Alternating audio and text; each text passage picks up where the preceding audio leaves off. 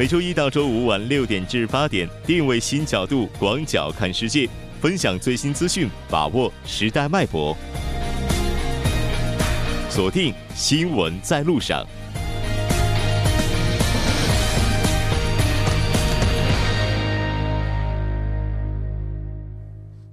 好了，欢迎回来，这里是正在为您直播的 TBS EFM 调频一零点三新闻在路上。稍后第二部节目当中将为您带来今天的半岛之外、首尔新生活以及听首尔。那接下来是广告时间，广告过后马上回来。关注半岛之外事态走向，传播全球动态新闻声音。半岛之外。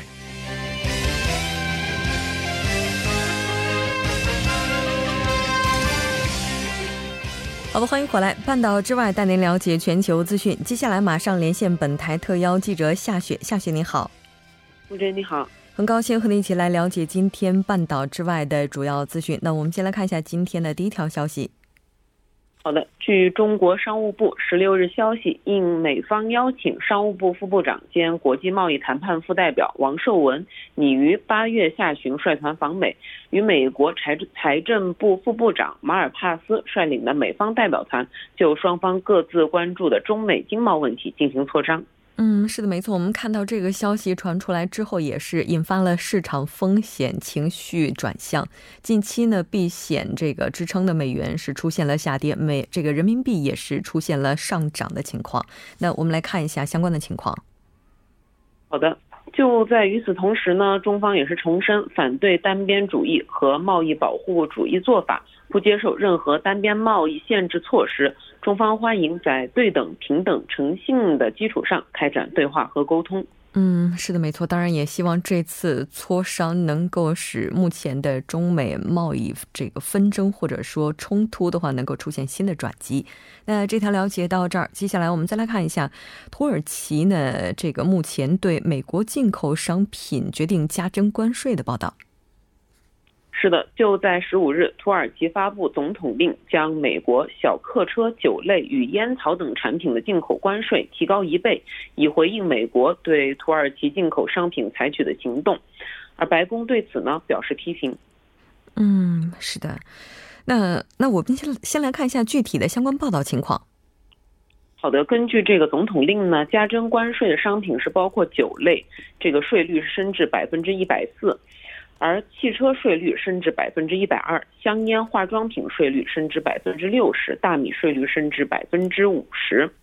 而土耳其的贸易部长这个佩克简表示呢，安卡拉将二十二种美国进口商品的关税提高一倍，加征总额将达五点三三亿美元。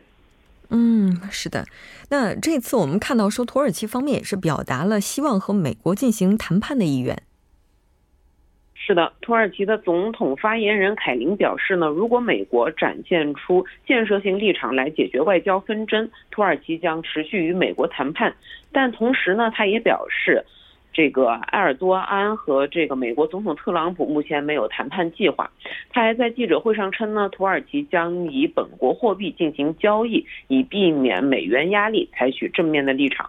嗯，是的，没错。那其实我们也了解到，土耳其方采取这样的一个行动之后，美方也是迅速的做出了回应。来了解一下。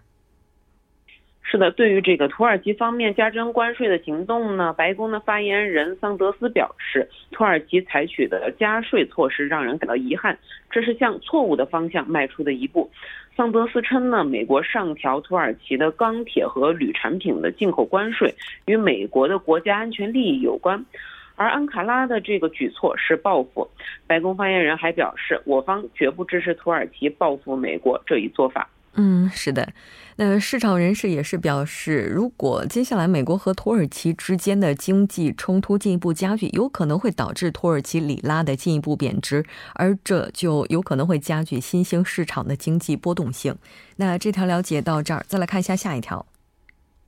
好的，就在这几天呢，美国也是又上演了一出好戏，主角呢就是美国的总统特朗普和三百五十多家美国媒体。这些美国媒体呢决心集体出击，向特朗普宣战。原因就是特朗普曾经多次公开把他们称作是美国人民的公敌。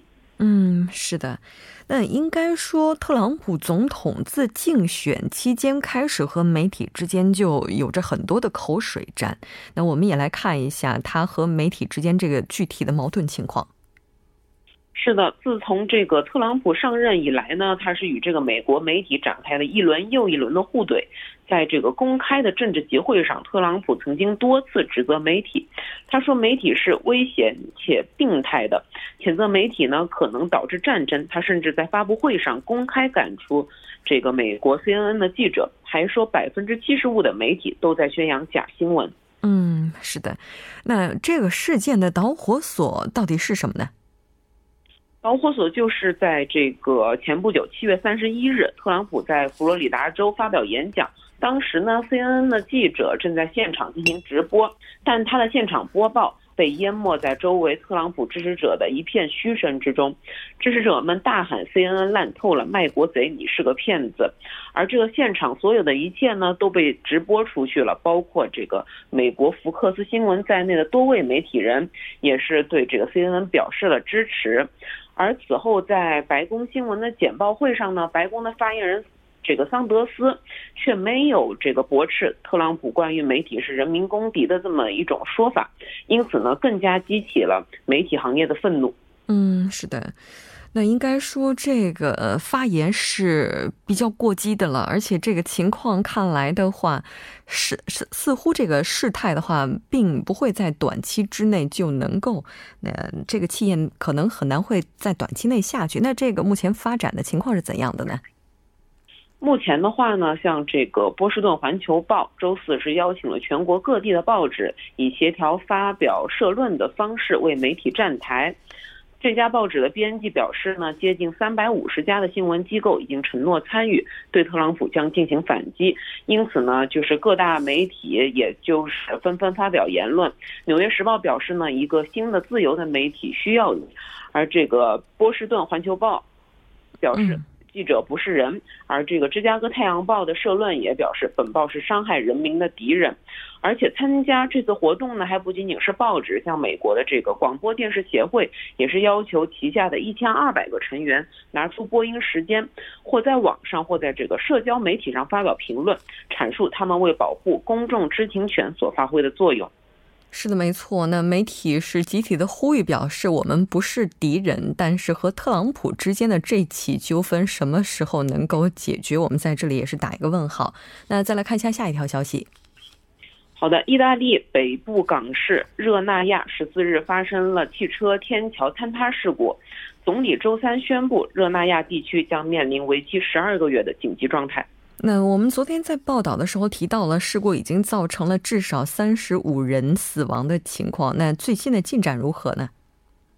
目前的话呢，截至这个十四日晚，这个救援人员是彻夜搜索，还是救出了这个十多名的生还者，但是仍有一部分的人呢被压在这个瓦砾底下，生死未卜。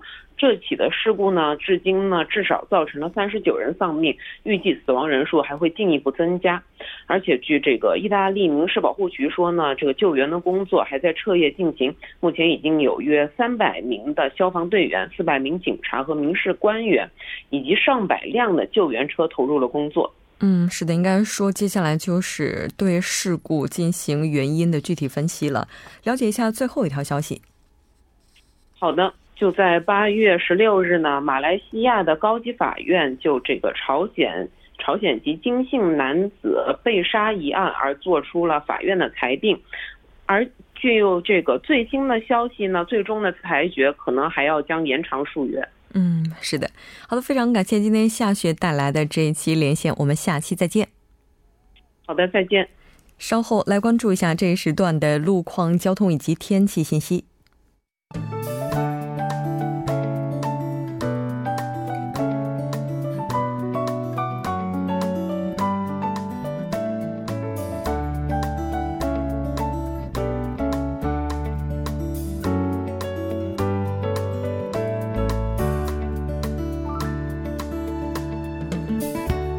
现在是晚间的六点四十二分，这里依然是由楚源为大家带来的道路和天气信息。让我们继续来关注一下这一时段的路况信息。在奥林匹克大路河南方向圣水大桥至永东大桥、汉南大桥至盘浦大桥的路段，由于晚高峰的关系，道路拥堵。相反方向，铜雀大桥至汉江大桥、汉南大桥至盘浦大桥、圣水大桥至东湖大桥路段，由于压力比较集中，道路拥堵，车辆只能维持低速行驶。接下来是在新吉路大林三岔口至市场交叉口方向，稍过新丰站交叉口的下行车道上面，因为道路施工作业的关系，道路拥堵，还请后续车辆注意减速慢行，小心驾驶。下一则路况来自于江边北路九里方向，盘浦大桥至汉南大桥、汉江大桥至铜雀大桥、元小大桥至爬浦大桥的路段，由于流量大的影响，道路拥堵。相反方向，西江大桥至杨花大桥、元小大桥至马浦大桥、铜雀大桥至汉江大桥路段，由于车流汇集，出现了车行缓慢，还请各位车主朋友们参考以上信息，注意安全驾驶。好的，让我们来关注一下天气。明天由于受到北太平洋的高气压影响，全国大部分地区以晴天为主。大气上层由于冷空气流入的关系，导致气温有所下降。东部地区的中心城市逐渐解除了高温警报，西部地区的温度则是维持在三十三度左右。东部和西部地区存在较大的温差。来关注一下首尔市未来二十四小时的天气情况。今天晚间至明天凌晨晴，最低气温二十四度；明天白天局部多云，最高气温三十四度。好的，以上就是这一时段的道路和天气信息，我们稍后再见。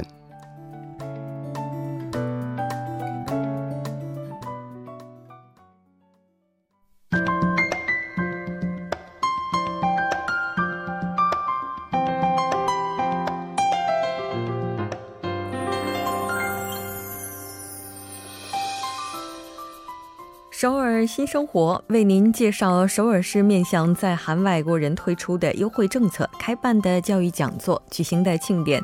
接下来马上进入我们今天的首尔新生活。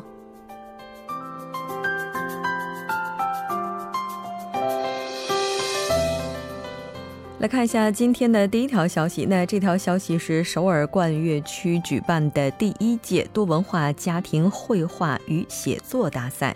那这次大赛的时间是在八月二十五号周六上午，从十点钟开始进行到下午四点。那这次比赛进行的场所是在冠岳区的文化馆图书馆内，对象呢主要是面向居住在冠岳区的多文化家庭、六岁以上的小学生朋友。那我们来看一下，那这一次比赛的话，六到七岁的小朋友呢，呃，将会参与的项目是绘画比赛呢，一共会招募二十人。小学生呢，这个也就是说，只要您报名的话，就可以参与的比赛项目是写作，那这个人员数是四十人。这次的比赛主题会在当天进行现场的说明，报名的期限呢是已经开始了，一直到额满为止。那当然，如果您要参加比赛的话，需要提前准备一些物品。那物品包括绘画时所需要的工具、写作的时候需要的一些纸笔等等。那当然还包括垫板、参赛证明等。详细的信息您可以拨打电话零二八五幺五五七二零二八五幺五五七二进行咨询。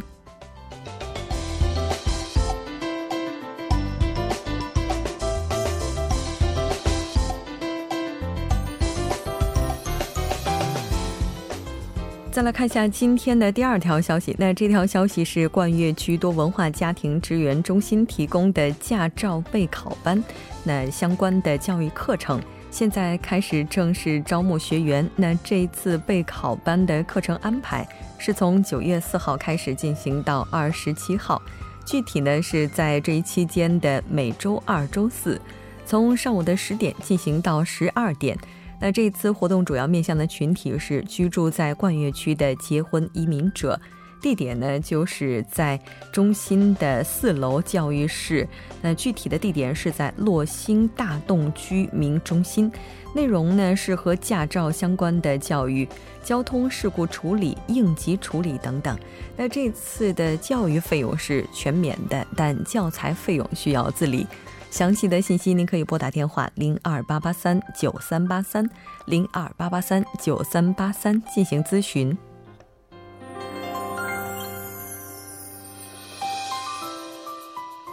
再来看一下今天的最后一条消息。那这条消息是富平区文化财团为了提高结婚移民者的社会适应能力，准备了外国人政策以及生活活动相关的教育。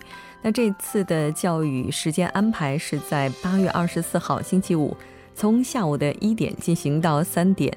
那这次主要面向的群体呢是结婚移民女性，地点是在塔尔比移民的移居女性联合会，具体地点是在昌昌洞三零幺那横杠四这个地点的三楼。那在这次的教育活动当中，您可以了解韩国的出入境政策，呃，以及和韩国生活相关的一些信息，比如就业、子女教育等等。详细的信息您可以拨打电话零三二五幺幺幺八零零零三二五幺幺幺八零零进行咨询。好的，以上就是今天首尔新生活的全部内容。稍事休息，马上为您带来今天的听首尔。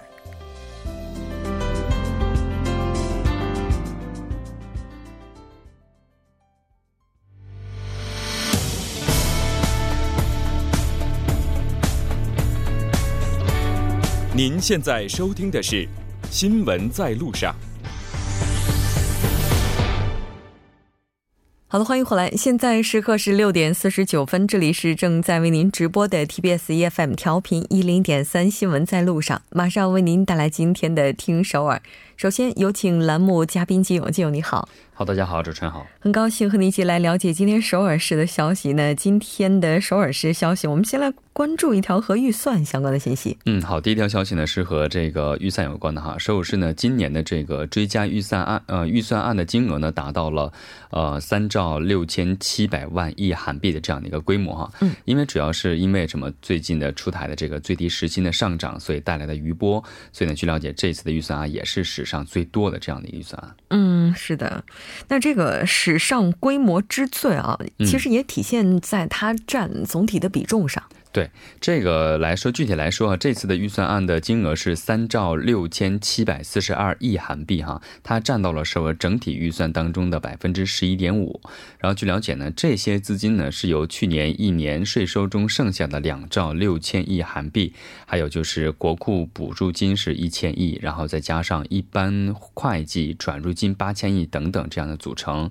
然后呢，如果是在这个是呃如何使用方面哈，首尔市表示呢，将针对一些弱势群体的福利死角地带和保育死角地带进行一个完善，然后呢，还有就是一些个体营业者啊，还有就是扩大呃未来成长动力，还有就是与市民们呃息息相关的一些生活质量提高方面等这些领域重点投入。嗯，然后从不同的领域来看哈，主要有五大领域，分别是这个福利、呃居民支援，还有啊居住支援，还有就绿色都市打造，还有就是就业岗位、民生经济支援，还有就是提高。市民安全和都市基础设施完善等方面。嗯，是的。